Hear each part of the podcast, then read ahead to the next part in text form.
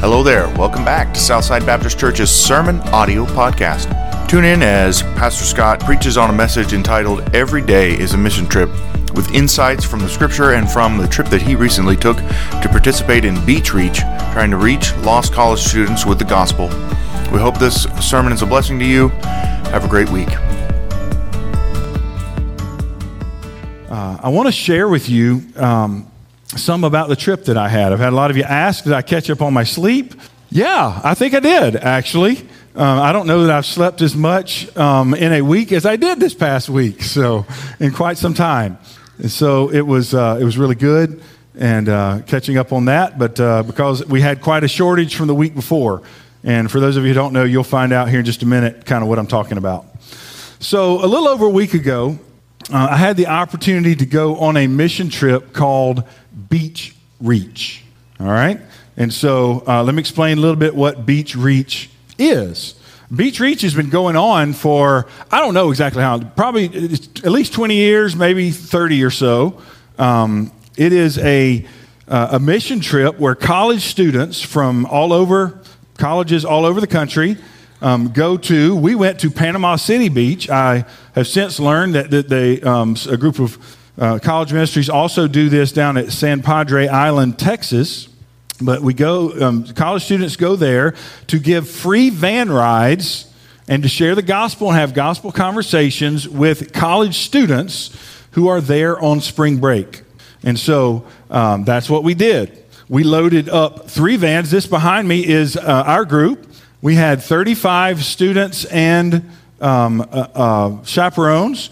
Uh, I was a van driver and a chaperone, about 28 students, uh, and three vans.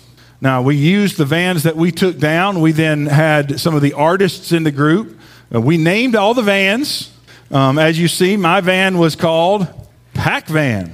There we go. What a great name, right? I think, uh, I don't even know what the other vans were called, uh, but we had a lot of creative names. We had three vans go from Purdue. Um, there were, I think, 43 vans in all. Um, 370 students and leaders uh, down there for this mission trip. And here's what we did. So we started out on Sunday, and we had worship, had a couple times of worship on Sunday, but we also had training. Uh, training didn't just start on Sunday, but uh, we began, uh, they began several months before with uh, teaching evangelism training and talking about the different things that were going. But we had kind of uh, a review on Sunday of evangelism training. We also had a review of the various roles for the week. Uh, and so all the, all the students gathered together and all the leaders, and we kind of had some um, um, kind of last minute, but making sure everybody knew what they were doing, training. And then uh, Sunday afternoon, we went out and passed out cards. So um, they had had uh, o- over 12,000 little business cards printed with our number, a 1 800 number on it that we gave out for free, free shuttle rides that people, the students could call to get a shuttle ride. I'll explain in a minute how that worked, but we went out and passed out cards, said, hey, we're here. We got free shuttle rides. Uh, if you need something at night, uh, during the hours of 9 to 2 ish, uh, we're available and we can pick you up.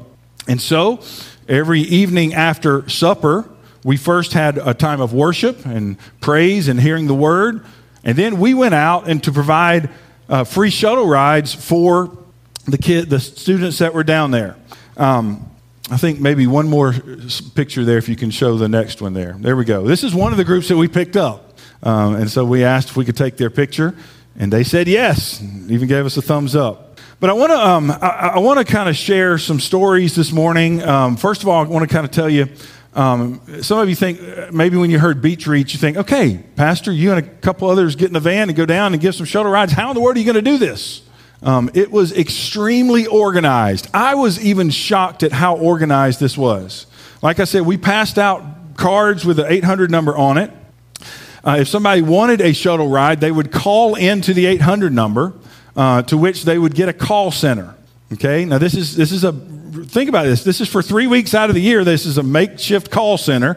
You can show the next slide if you will. And uh, we had students there manning the phones. The students would take calls, would find out who, who needed a ride, how many people were with them. uh, wh- where they were at, where they needed to ride to, and then they would put that in the computer. They would then pass that along to a couple other folks who would then match those who needed a ride with the van. Now, as I said, we had 43 different vans. Not all of them were going at one time, but we had about 37 vans uh, or so going at a time. The rest were in the prayer room, which I'll talk about in just a minute. But um, that's quite a massive undertaking. Um, in the olden days, I was told they did used whiteboards to match all of that up. But as you can imagine, that's kind of difficult. So um, one of the former beach reachers, who has since gone, gone on to become a software developer, um, actually developed an app that they use for this that worked wonderfully. And so once the, the call center gets all the information, they put it in our app. In the van, we have a navigator. Our navigator gets the information that we need, and we're off and running. So I'll come back to that here in just a minute. Um, so there was a call center uh, that was very organized. Uh, also, some, as we went out in vans, uh, as you can imagine, our vans were full going down there. So in order to take some people, we did we had to get rid of some people, right? Well, those we got rid of went on street teams. And so we had teams of three or four students each that went out on the streets and um, sharing the gospel, giving out cards, talking to people uh, the whole evening while we were giving van rides. And then uh, this is one of our street teams right here behind us. And uh, one of the cool things that the street teams got a chance to do was at the end of the night, some of you have asked me, Pastor, wow, was it a shock to your system, all this kind of stuff? Um, no, not really. I, I, understood what I was going to see. Um, but one of the cool things about that our street teams got to do was at the end of the night, yes, there were some kids that were drunk. There were sometimes um, girls that were, were, were drunk and worried about them getting back to their place. Our street teams were able to sometimes connect and make sure these young ladies uh, were safe and that they could get a safe ride back to their hotel and so forth. Um, and so it was really a pretty cool ministry there. But on the vans, here's kind of the way the vans were organized. Uh, if you can show the next slide. Uh, one more. There we go. That's, that's a picture of our van. I don't know if you can see this or not, but I wanted to show you this because, um, again, it wasn't like, hey, get on this van and give some rides. No, pretty organized in the way they have this set up. And so if you can see there, the driver, obviously, that was me. Each van had a navigator, which was in contact through the app with our base to find out where we would go, who we were to pick up, and so forth. Then we had a doorman. Anybody know what the doorman did? Took care of the door. That's right. That's right took care of the door. So the doorman was in charge of uh, letting the groups in, but also, very important, make sure they didn't bring any alcohol, drugs, smoking, vaping, any of that stuff on the van. And make sure they knew the rules and so forth, and then uh, allowed them in. We then had here was a person sitting hot seat one and hot seat two. May sound a little funny, but they're the one, the primary ones that were charged with building conversations with the, those who were riding in the vans. However, the doorman and um, Dan, you're going to love this. Back seat, it was security. We had a security guy back there. Had to be a guy, and that guy was in charge of making sure nothing got out of hand. Since we knew we were going to be carrying some drunk kids, uh, make sure that they didn't get too handsy, make sure they didn't do things that they weren't supposed to do. We didn't really have a problem with that, but anyway, we got it taken care of anyway. So that's kind of how our vans uh, were set up. Uh, those were the van roles. And last but not least, there was another role, if you can show the next slide, and that was our prayer room. Uh, I, I, had some of you uh, were willing to be on my prayer group during the week, and you got prayer requests specifically from me. But we also had a live prayer feed. So part of the app was that our navigator could send in, uh, really anybody uh, in our group could send in prayer requests in a live feed. So some of you, I know Tom's shaking his head, some of you followed that live feed. And so as we were having gospel conversations on the vans, those prayer requests were coming in. If you can see in the picture here, um, on the screen, they were running the live feed, and part of our group was in the prayer room at all times.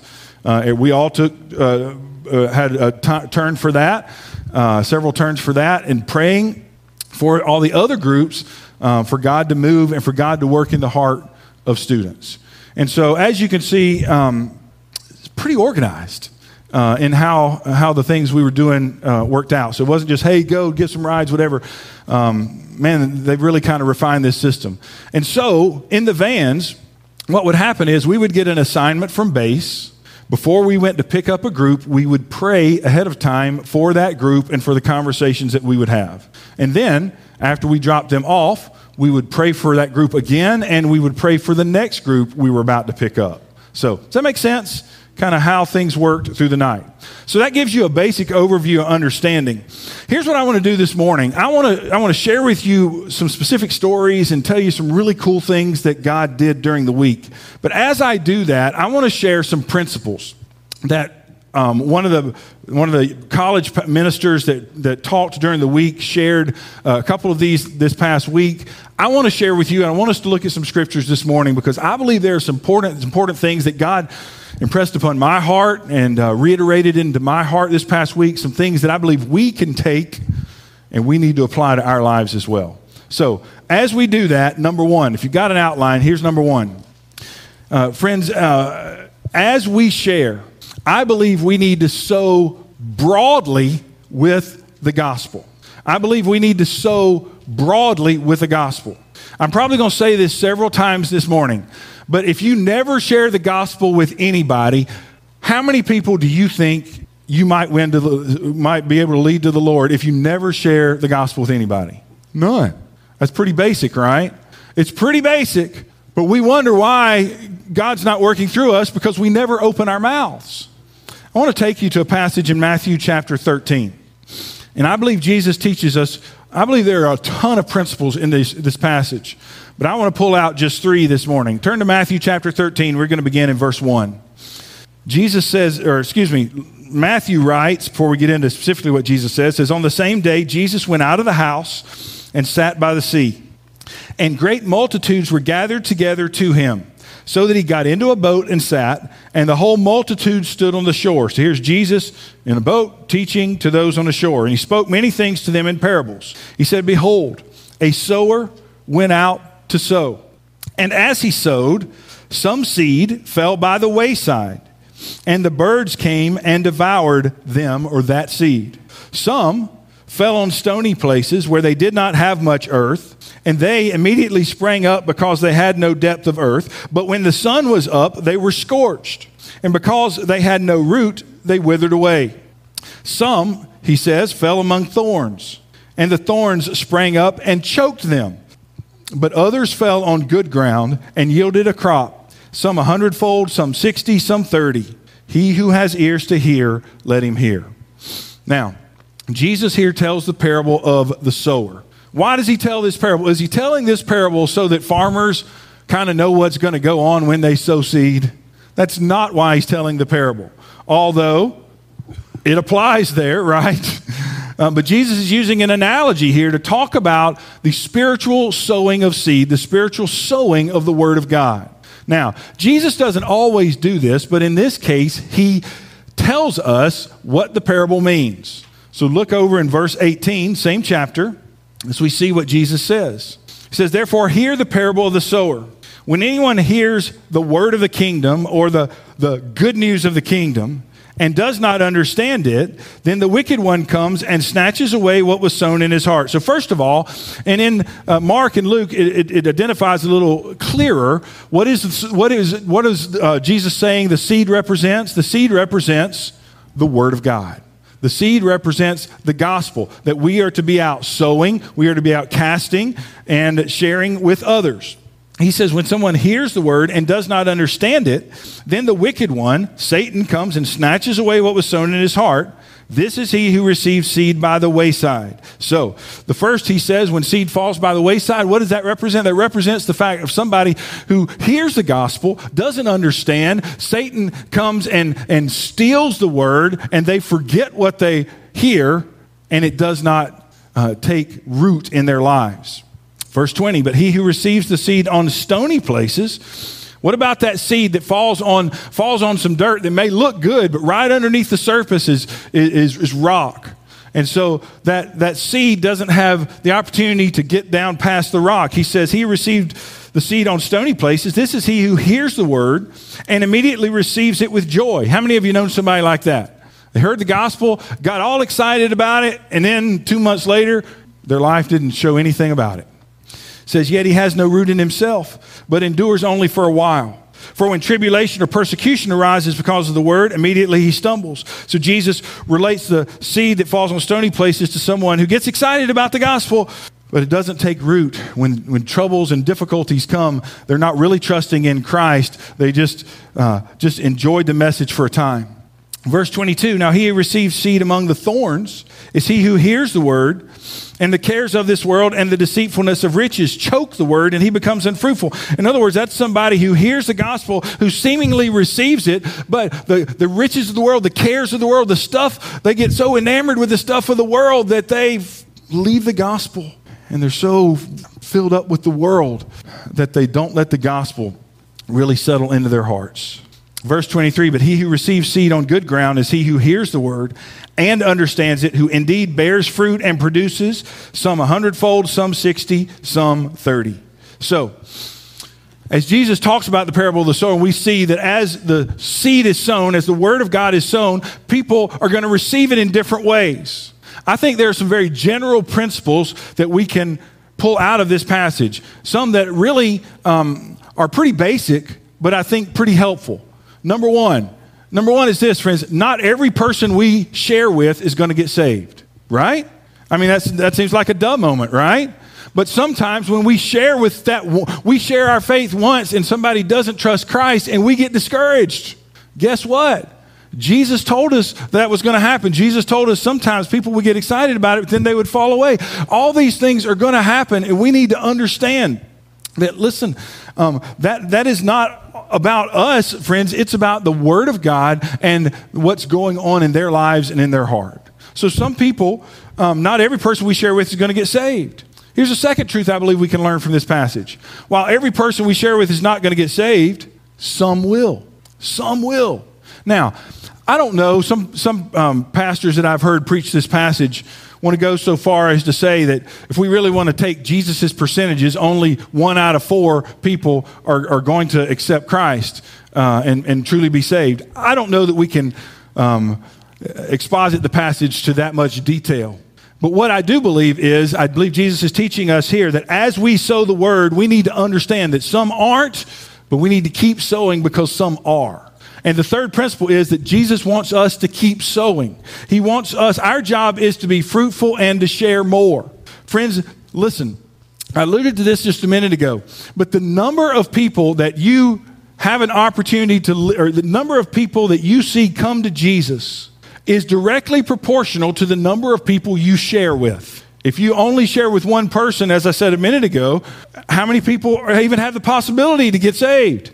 Only one. If you don't share with anybody, how many have the possibility to get saved? None. So if we want to see people come to know the Lord, if we if we really believe that people are dying and lost, and when they don't know Jesus, they because they are sinners, they're separated from God and going to hell, then that's a message we need to share. Amen. And if we believe that, if we if we if if that is really true, friends, it demands that we share with those. If we really care about people. The problem is we just don't share enough. We just don't share enough. We don't talk to people enough about the gospel. Why is it we'll talk to people about anything and everything else almost except Jesus? When, if I was to go around this room, almost every single one of you probably would tell me that Jesus is the most important person in your life. I hope he is. Then why do we not care more about others and what he can do for their lives? Well, Pastor, I'm, you know, I get all nervous and stuff. Yeah, I do too. Well, Pastor, I'm, I'm, I'm afraid. I'm afraid people are going to reject me. Yeah, they are. I'm afraid that I might embarrass myself. Yeah, you will. Uh, Pastor, I'm afraid I won't know what to say. Yeah, you won't. But don't people's eternity matter more than that? Do they? Don't people's eternity matter more than you being embarrassed a little bit? That's what we had to come to terms with this week. Um, I, can't tell you. I wish I could take every single one of you to Beach Reach. Um, Beach Reach, I believe, is one of, if not the best lab for evangelism ever. I want you to think about this just a minute. We had the opportunity for five nights in a row, for five to six hours straight, to share the gospel one after another after another. And they were getting on our van to hear it. Now, they didn't get on the van thinking they were going to hear it, but we just began conversations. and began to, you wouldn't believe, we had so many wonderful conversations on our van. I taught, I taught our van to ask this one simple question Do you ever think about life and death? You know what college students said when I asked that one question? yeah, all the time. Yeah. Uh, one of them said, Yeah, I, we were just talking about that last night. You think God had prepared their hearts. I believe God, through the things that have happened in the past couple years, uh, there is a stirring. People think about these things. We just don't believe that they do, and we don't have the courage to sometimes bring it up to allow to talk about it. People were more than willing to talk about it. We didn't force people to have conversations. God opened the doors and we were able to share. It was just a great opportunity for myself, for, our, for the college students from Purdue that we took. Um, it was a great opportunity for them to learn and to share and to get to practice sharing their faith over and over and over and over again. Um, friends, I believe one of the reasons we don't know how to share our faith better is because we just don't do it. Um, what, what do you think? What are you good at?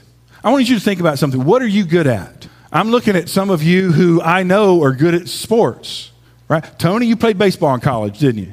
Okay? Um, reached a pretty high level of that. Um, did, did, did you hit a home run the first time you swung at a baseball? Probably not. It was a lot of practice, right?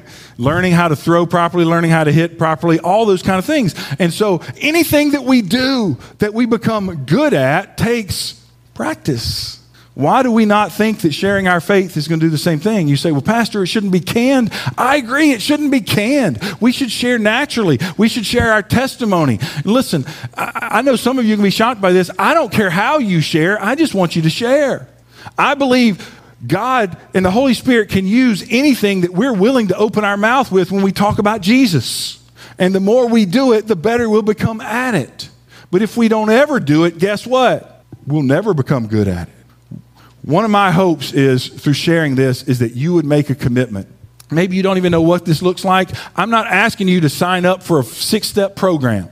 But would you make a commitment to the Lord to say, God, I recognize that you, this is something you've called us to do. Go and make disciples of all nations, baptizing them in the name of the Father and Son and the Holy Spirit, right? Jesus said, Acts 1 8, you shall be my witnesses. He says that to all of us. You shall be my witnesses in Jerusalem, Judea, and to the uttermost parts of the earth. We are called to, sh- to share him with others. Would you be willing to say, Lord, I'm scared to death. I don't know how, but I know you've called me to it, Lord. So if you'll teach me, I'll do it. Beach Reach was a great opportunity to do that. I want to share with you, um, it's not all about statistics, but if you'll put this next slide up, if you will. Um, there were three weeks of Beach Reach in Panama City. Uh, we went week two. This last week was the last. I don't have the statistics from the other weeks, but during the week we went, there were we gave over 1,200 van rides. 6,700 people were given rides. Now, granted, some of those were repeat riders, okay? Um, there were many who rode several times during the week. Nothing wrong with that. In fact, sometimes that allowed us to continue to have conversations that were had in other vans. And praise the Lord, 47 college students got saved. We praise the Lord for that. Amen. Give him the praise. Now, I know that sharing your faith can be intimidating. That's why I want to share with you, number two, the second principle uh, that I want you to embrace, and that is this. Friends, we need to focus on God's power over our performance. We need to focus on God's power over our performance. Because the temptation can be to think that I have to say just the right things. The temptation can be that to think that I have to have all the right answers before I can go out and I can start sharing with anybody. I have to be able to know everything about the Bible and all theology and all these things. Listen, I don't know everything about the Bible. Nobody does. And so if we keep waiting until we think we know enough, we'll never share with anybody. Here's what you need to know in order to share Jesus with somebody. You need to know what Jesus did for you, and that once you were lost, and now you were found. And it's because of Jesus that that happened. That's really all you need to know. You'd be amazed. I'm not going to get ahead of myself. I want you to listen to what the Apostle Paul uh, said. Turn over to 1 Corinthians chapter 2. 1 Corinthians chapter 2. Friends, here's what we need to remember. We need to remember that the salvation of someone's soul is not about us convincing someone to trust Christ. It is not about us arguing somebody into the kingdom. It is not about um, us saying the right things. It is about God moving in someone's heart and the Holy Spirit regenerating their spirit. Look at 1 Corinthians chapter 2 verse 1. And I want you to remember that this is the apostle Paul writing. Here's what he says. He says, "And I, brethren, when I came to you, who's he, who's he talking to here? He's talking to the Corinthians. He's talking to the believers at Corinth who are now saved, who once were not. Okay? He says, Brethren, when I came to you, I did not come with excellence of speech or of wisdom, declaring to you the testimony of God. Now, how many of you think, when you think of the Apostle Paul, think of him as a great speaker, right? We think of him as a great speaker. We think of him as having, uh, knowing everything and knowing all the theology. But here he is saying that when he went to the Corinthians, he said, Listen, I didn't come because I was uh, with great speech, being able to say just the right things, nor with great wisdom. For I, verse 2, determined not to know anything among you except Jesus Christ and Him crucified. In other words, basically what he's saying here is, I didn't want to get, get confused in all this other philosophy and all these other things. I came and I preached to you about Jesus and what he did on the cross for you. He said, I was with you in weakness, in fear, and in much trembling. Would you have ever described the Apostle Paul that way? That's how he describes himself. He says, When I first went to Corinth, when I first went to Corinth and nobody was saved there, and I came to you and I began to share the gospel, I was afraid. I was afraid of what you were going to think. I was afraid of what I was going to say. I didn't know what was going to happen. How many can identify with that? Verse 4.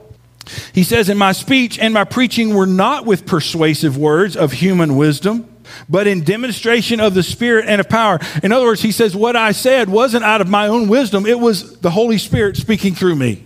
That your faith should not be in the wisdom of men, but in the power of God. Paul is saying here that it wasn't because he was some great speaker. It wasn't because he was able to parse out all the theology and so forth that they came to know Christ. But the reason that they came to know Christ is because God's Spirit moved among them and saved their soul. That's how people were saved. It is God's Spirit moving among people. It is the Holy Spirit's work to convict people of sin, to convince them of the truth of the gospel, and to draw them to Him. That is not our job. What is our job? Our job is to be faithful to share. The Holy Spirit goes before us. You say, well, Pastor, then if the Holy Spirit goes before us, then why, how come every person we share with doesn't get saved? Because the Holy Spirit also uses us to move people down the meter from never hearing about God to trusting Christ as their Savior.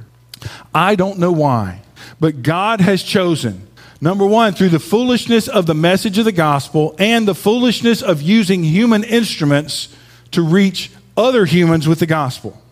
Um, this, is, this verse is not going to be on your screen, but turn back. You're in 1 Corinthians. Just turn back to Romans chapter 10, just a moment.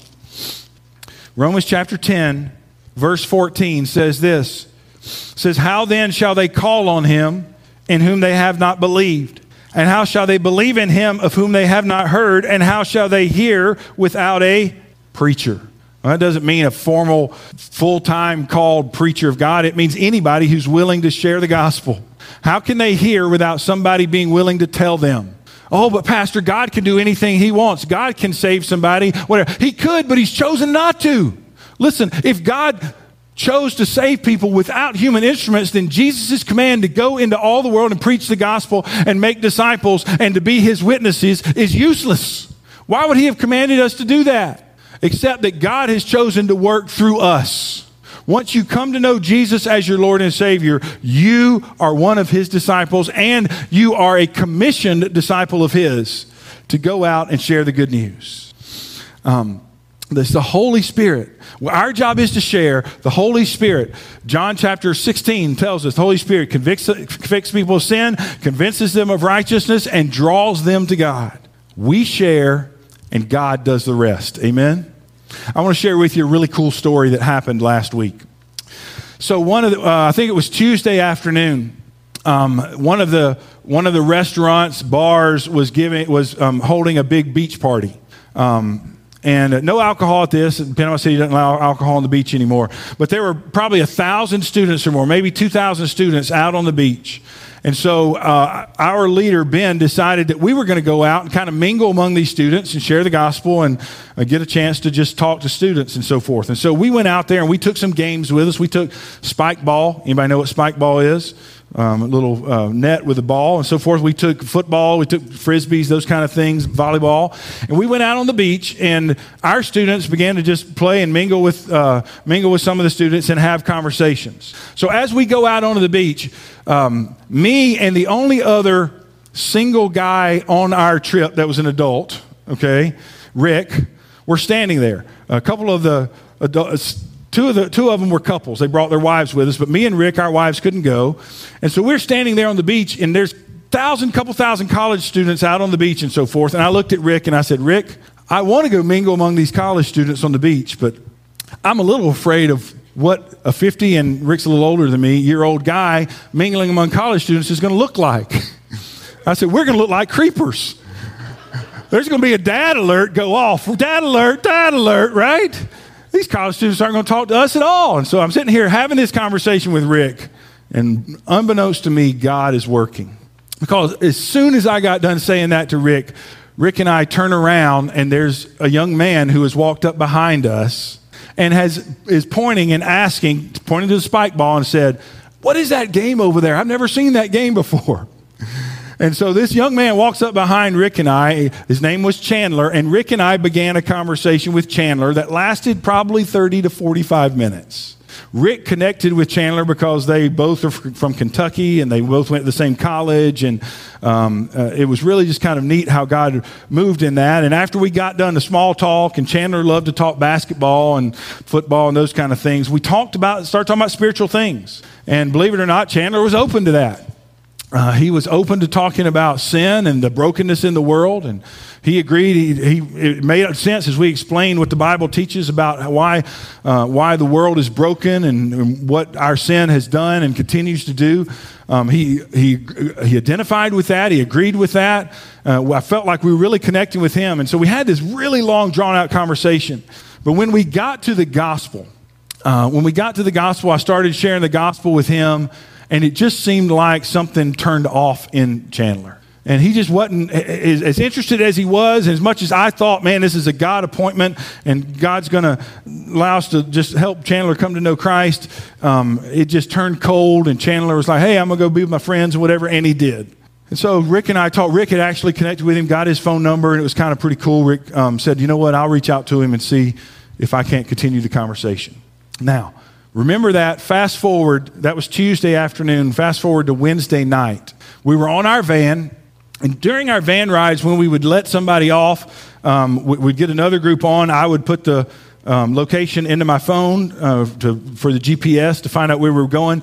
But I would also check the prayer line sometimes and so forth, and it would come across my notification feed. And one of those times when I was checking my phone and setting up uh, that uh, during a stop, I noticed something come across there. One time it said, pray for Chandler. And I'm like, there's no way. There's no way. Chandler, there's a bunch of Chandlers. There's thousands of college students down here this week. Later, I, I, I, thought very quickly came across my screen. It said, Praise the Lord, Chandler got saved. And I said, I'm like, no way, no way. Anyway, we continue with the night. I'll tell you a little bit more about this in a few minutes, but Wednesday night was just an unbelievable night. Um, fast forward to 3.30 in the mornings when we got back to our place we were staying. Um, it actually wasn't Wednesday night any morning, it was Thursday morning. But we got back, and Rick was driving one of the other vans, and I went to Rick first thing, and I said, Rick, I said, I said, Did you see that come across the prayer feed about Chandler? I wonder if it could be the same guy. Rick said, No, I didn't see it. So he and I both pull our phones up. We're flipping back through the prayer feed and we see where it said about Chandler, and we saw that the, the prayer feed that came across about Chandler, that Chandler had talked to one of the guys in our group by the name of Aaron. So we went over to Aaron and we said, Aaron, said, I know this is probably not the same guy, but I got to know about this. And so we asked him, uh, who was this Chandler and, and, and what, you know, tell us what happened. And so he began to tell us what happened and so forth. And um, he had gotten Chandler's uh, name and stuff as well. And so um, Rick pulled up in his phone and Aaron pulled up in his phone. They both had Chandler, but the last names were not the same. They were similar, but not the same. We were like, well, I guess it wasn't the same guy. what have you. I said, wait a minute. I said, did you get his number as well? Yes. I said, maybe one of you got the wrong last name. And Rick and Aaron started reading off the phone number, and it was the exact same number. So the guy that God brought up to me and Rick on Tuesday afternoon, Aaron met on one of the street teams on Wednesday night. He said Chandler even talked about the conversation that he'd had with us. He was able to continue the conversation, share the gospel. Chandler got saved, and we praise the Lord. That's how God works. Amen. God connects the dots. We don't always get the privilege of being able to see stuff like that. Um, but God, those are the types of things that God does. Uh, that's why we need to be faithful. That's why we need to not be afraid to share, friends. That's why we need to focus on God's power and not our performance. God is at work. Um, God is sovereign. He's working in the hearts of, of, of men and women. Uh, he is, is, is, wants to use us to share the gospel and to share what he's done in our lives as he is drawing people to himself. We need to understand that success in witnessing is not leading somebody to the Lord, it is sharing our faith. When you open your mouth, listen, uh, please don't be, uh, you know, there are sins of commission and there are sins of omission. Sins of commission are sins, things that we do that are wrong. Sins of omission are things that we don't do that we God calls us to do. And one of the sins of omission is the sin of silence. And most so many Christians are guilty of this. And that is not speaking up and sharing with others, not even caring enough to find out if somebody knows the Lord or not. I want you to look, listen to this quote. Bill Bright, years ago, said this and used this in uh, Campus Crusade for Christ. It's been repeated multiple times in many venues. But he says this He says, Success in witnessing is simply taking the initiative to share Christ in the power of the Holy Spirit. And look at that last part and leaving the results to God. Here's the deal you can't save anybody, and neither can I. The power of God, God's Spirit, saves people. He's the one, if you're saved, He saved your soul. He's the one who worked in your heart to draw him to, uh, draw you to Him. And then he brought somebody, whether it was a preacher or somebody in your life, to share the gospel with you. Then we have to respond. And once we respond and trust Christ as our Savior, then it is our responsibility to share and let the Holy Spirit do it all over again. Amen? Listen, we need to sow broadly with the gospel. We need to focus on God's power not our performance. Friends, we share, the Holy Spirit works, and God provides the increase. Amen? And the third truth I want us to, uh, we need to embrace is this. Friends, more people, more people need to answer the call to be harvesters. More people need to answer the call to be harvesters. I want you to turn, if you will, back to Matthew, the book of Matthew, chapter 9. Matthew chapter 9. Pastor Brandon already kind of previewed this a little bit for us this morning. But I want to ask the question, you may be asking the question, what is a harvester? What is a harvester? What does it mean? Is we know um, we have some farmers in here. A harvester is someone who goes out and harvests the crop, right? When the crop is ready, you go out nowadays, there are lots of uh, machinery uh, that, that you use to go out and harvest the wheat or harvest the, the uh, soybeans or whatever it is, uh, the corn that you've planted. But a harvester goes out and has to get the crop in. And when it's time to get the crop in, you don't have a lot of time, right, Miss Carolyn? It's busy time, busy season during harvesting season. I want you to look at what Jesus says here in verse 35 of Matthew chapter 9. It says, Jesus went about all the cities and villages, teaching in their synagogues, preaching the gospel of the kingdom, and healing every sickness and every disease among the people. But when he saw the multitudes, he was moved with compassion for them because they were weary and scattered. They were tired they were weary and scattered like sheep having no shepherd. So Jesus is out healing the sick and, and doing all the things that people wanted him to do, uh, attending to physical needs. But Jesus didn't just see their physical needs. Guess what else he saw? Their spiritual need, their spiritual need for him. And Jesus looked at the crowd. and It says he was moved with compassion for them. But it doesn't say he was moved with compassion because of their physical needs, because guess what? Our physical needs can be filled, but guess what? We're going to have more physical needs and more physical needs. And Jesus says, you know, there's a type of water that you're going to drink that you're going to have to be thirsty again. but He gives the type of water that will satisfy our soul for eternity. It was the spiritual need. Listen, I think that is so much. Think about today. Jesus looked out and saw and had compassion because they were tired, weary, and scattered. Think about people today. You think people are tired? I think people are tired of, of COVID. Amen? I think people are tired of, of, of all the separation, of not being able to be around others. I think people are tired of hearing. I think we're just tired of life sometimes. People don't even know what the spiritual answer is to their problems. Look what Jesus says next. He said to his disciples, and remember, he's saying this as he looks out over the multitude and he sees them weary and scattered like a sheep having no shepherd. He says, The harvest truly is plentiful. What's he talking about? He's talking about all the people who have the spiritual need and don't have a relationship with him. The harvest truly is plentiful. In other words, in Jesus' words, the harvest is ready. There are people willing to be saved, need to be saved, but what does it say? The laborers are few.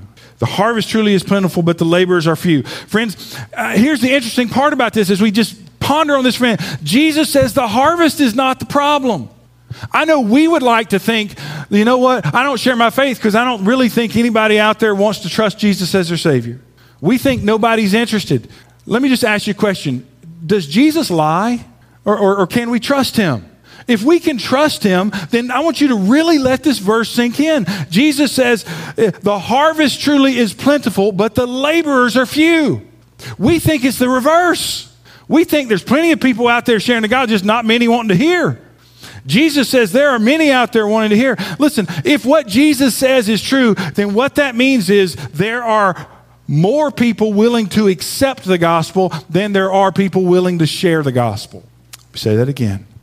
If what Jesus says is true, then there are more people willing to hear the gospel than there are people willing to share the gospel. In other words, friends, it's not about our ability, it's about our availability. Jesus ends it up there in verse 38 by saying, Therefore, pray the Lord of the harvest to send out laborers into his harvest. I don't think it's any coincidence that in chapter 10 is when Jesus commissions the apostles and sends them out two by two to begin healing and, and, and, and uh, uh, sharing the gospel and, and, and sharing the word of the kingdom to all of those. We need to understand, friends, that it is not about our ability, it's about our availability. They weren't the first that Jesus sends out. Amen?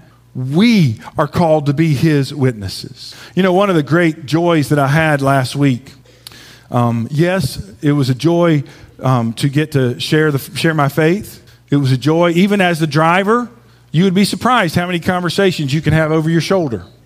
Um, and, and I had a lot. And I praise God for that. It was really a great opportunity, and I, uh, I felt very privileged in that.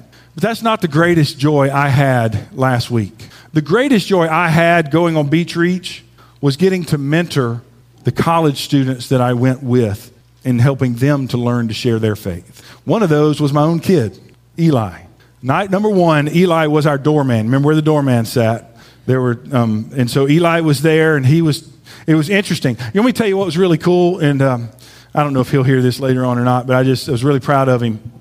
It was really cool to hear him sharing his faith and saying many things that I have said through the years.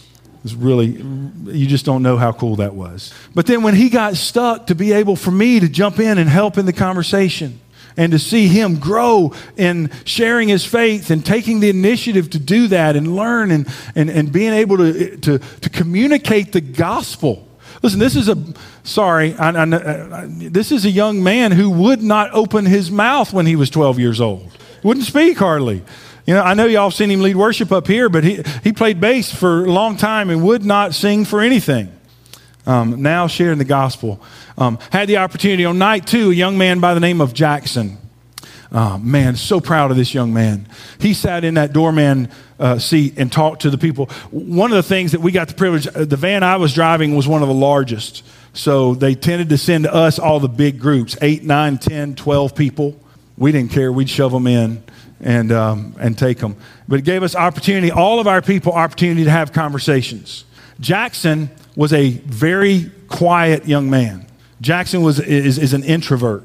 In fact, um, Jackson was so quiet um, I didn't even know who he was for three days in our group.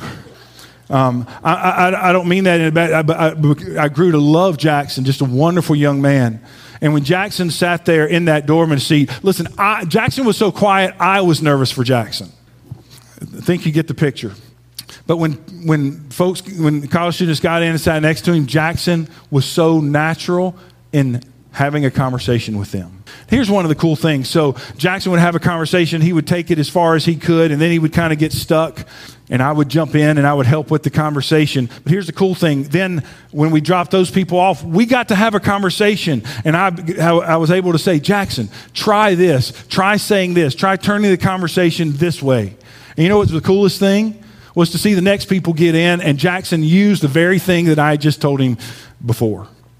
Um, that night, Jackson just grew so much in, in sharing of his faith. And he would, man, we did that for several times. And uh, several, I don't know how, about probably halfway into the night, maybe a little bit longer.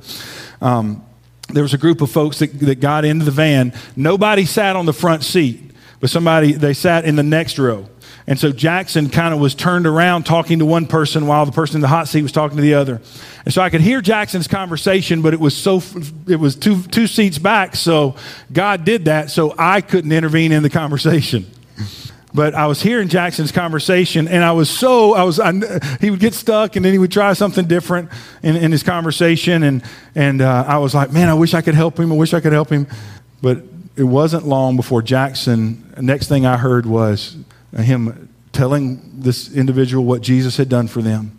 He said, Is that something you would like to do? Would you like to accept Jesus as your Lord and Savior? And that young man said, Yes. Now, listen, that was Wednesday night. You would not believe Jackson was on cloud nine. We got the young man's name and number and um, sent it for follow up and all that kind of stuff, but I was so proud of him. On uh, Thursday night, the last night, got a chance. Eli was my doorman again. Uh, Casey was uh, in the navigator seat. Um, and there were uh, one of the last rides of the night were two girls that we picked up to take back to their hotel. And um, Eli and Casey were having a conversation with these two girls. And one of the girls was real talkative, one of them was kind of shy. Um, and they, they I, I, know at first, afterwards, kind of found out they thought the one that was talkative was the one that that they were going to be able to have a better conversation with. But believe it or not, it became evident pretty quick that the quiet girl was the one in whom God was working. And she mentioned pretty early on, and she said, You know what? I, I made a profession of faith. I, I you know, made a profession of faith back when I was eight years old. She said, but, but, but uh, I never really thought it was real. She said, the person who shared Christ with me kept telling me, no, you did that, you did that, you did that, but I've never felt that I really had the Lord in my life. She wasn't in church. She wasn't following the Lord really at all. So I was sitting there and I wanted to, I wanted to say something, but the Holy Spirit kept telling me, excuse me, shut up, Scott. Shut up, Scott. Shut up, Scott. And, um, or be quiet. So I did. I sat there and I bit my lip and I just listened as Casey and Eli talked to these two girls. Casey then began to share her testimony with this young lady um, and that young lady identified with Casey's testimony. I could see, I was driving, I could see out of the rearview mirror this, this girl's face. And I could see her face just turning um, and, and to meekness and seeing God working on her spirit. When Casey got done, by the time Casey got done sharing her testimony, we had pulled up to where we were dropping them off. Which normally what we did there was we opened the door and so that they could leave if they wanted to, or that they could stay and have more conversation. So this girl sat there at that time and finished listening to Casey's testimony. And then Casey said, Is that something you'd like to do? Would you like to invite Jesus into your life today? And the girl said, Yes. Now, here's the cool part. We were stopped at that time. I turned around. I wouldn't say anything, but I just kind of listened to the conversation. So Casey looks at me as if, What do I do now? I said, Well, Casey, I said, lead her in a prayer. And she did. We talked to her about what that meant, and it was a surrender of our will to His will. Um, and God um, saved that girl, Kelly's heart. Here's what she said Kelly said afterwards. She said, You know, she said, one of my good friends has been inviting me to the collegiate ministry on campus. She goes to UK. I said, Kelly, I said, you text your friend and tell her that you have accepted Christ as your Savior and you'd love to go with her. Friends, it is amazing how God works how God connects the dots. The, um, the problem is not the harvest. The problem is God is calling more harvesters. The harvest truly is plentiful, but the laborers are few. So the question is would you be willing to say yes to the Lord? Lord, I am willing to be a harvester. Friends, it was such a joy for me to be able to see these Purdue students to grow in their faith and for basically to multiply harvesters. You know, yeah, I could have shared with these, but to see these, these college students be able to leave, lead their peers to the Lord is just fabulous. Now they go back and get a chance to share more on their college campus, and it multiplies what God is going to do through this group. Um, one of the speakers last week, Paul Worcester, I think I mentioned him earlier. Um, a couple of things he said during the week I wanted to share with you. One is this He said, Consider life a divine Easter egg hunt. We're getting ready for Easter, right? He said, Consider life a divine Easter egg hunt. God is sending us out to find the ones in whose lives He's already working. We just get to be, we get the privilege of the process. We get to be part of the process. What a great privilege that is. Amen? He also said, a lot of people will say, you know what, you got to take time and you got to become their friend and you got to earn the right to share with them, right? He said something that I just, it blew me away. He said, You don't have to earn the right to share the gospel with anybody. Jesus already did that. Jesus already earned the right to share. He's King of Kings and Lord of Lords, and He demonstrated His love towards them, towards you, in that He came to die for you. How amazing is that? Amen? And his last quote that he said was this, and I want to just kind of wrap it up with um, sharing something that happened on Wednesday night. He said this, I think I've got this on the screen. He said, If you want a worship experience, Pastor Brandon, you're going to love this, okay? I know you're spot on with this, okay? Because we think we come and we sing and we, that's how we worship. That's one way we can worship. He said, if you want a worship experience, lead somebody to Jesus. Um, let me just say this. I understand that it is, as we've already said, it is God is the one who does the saving. We don't. But here's a couple things I want to say and follow up to that. If you never share, you'll never get that opportunity. If you do, eventually you will. Wednesday night, again, actually Thursday morning, when we came back, 3:30 Thursday morning, um, we were our van was the last van coming back because we'd taken a couple of extra rides. We, one of them, we, one of them was one of the, that last girl that I told you about got saved. We weren't supposed to take them. Um, but they begged us for a ride. It's a long story. I won't get into all the details. And we just felt it was a God thing, and so we took them. And that that girl Kelly got saved. But we got back at 3:30 in the morning. I expected fully the other two vans to be back and asleep. They were not. Um, they were all when we got back clapping and hollering, and everybody was excited.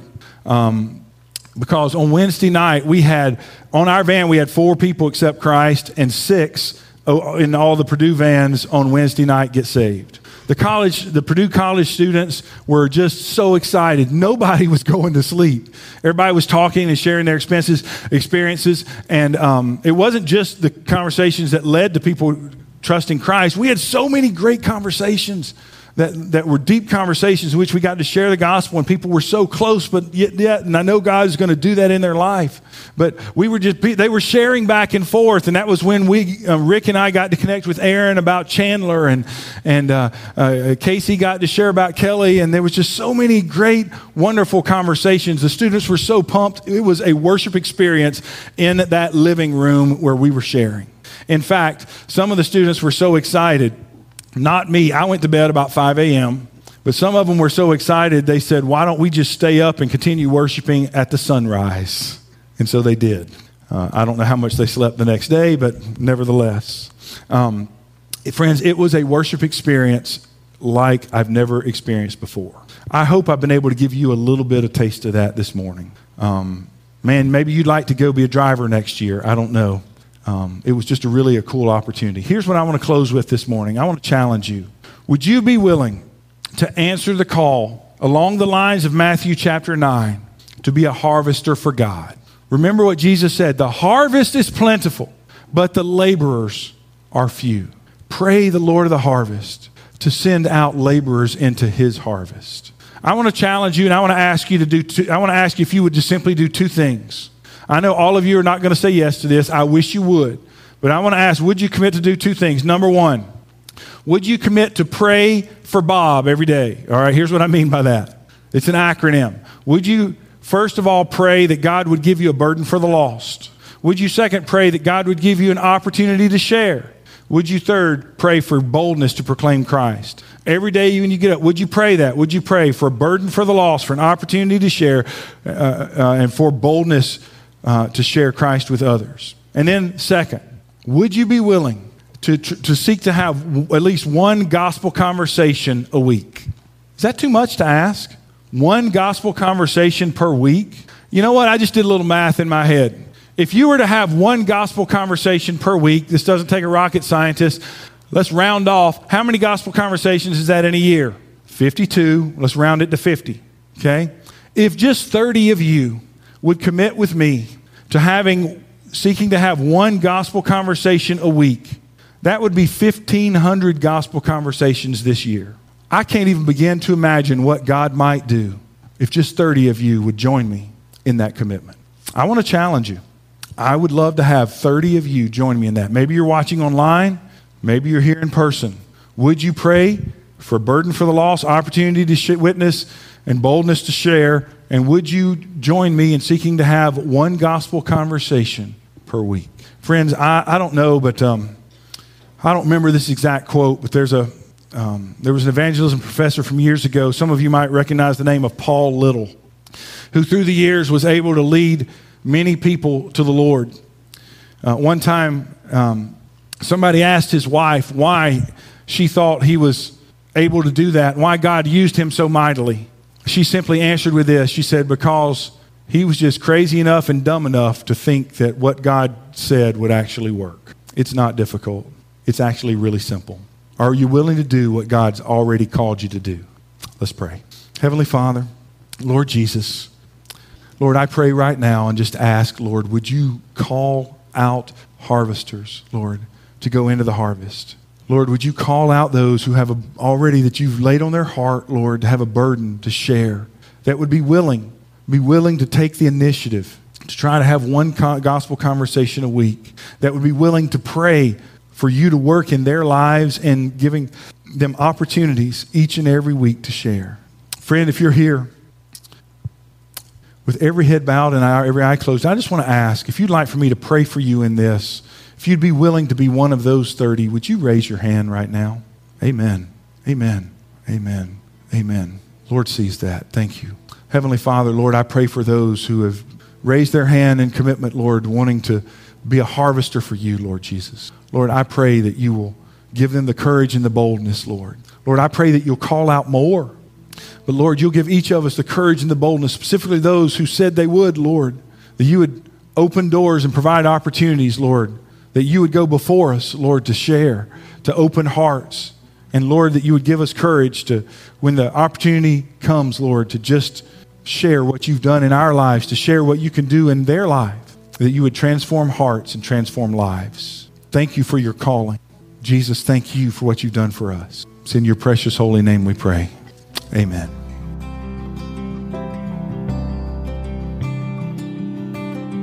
Thanks again for listening to Southside Baptist Church's weekly sermon podcast. If there's any way that we can help you, or if you're looking for your next steps to further your journey with Jesus Christ, please contact us at info at southsidesbc.org. Thanks and have a great week.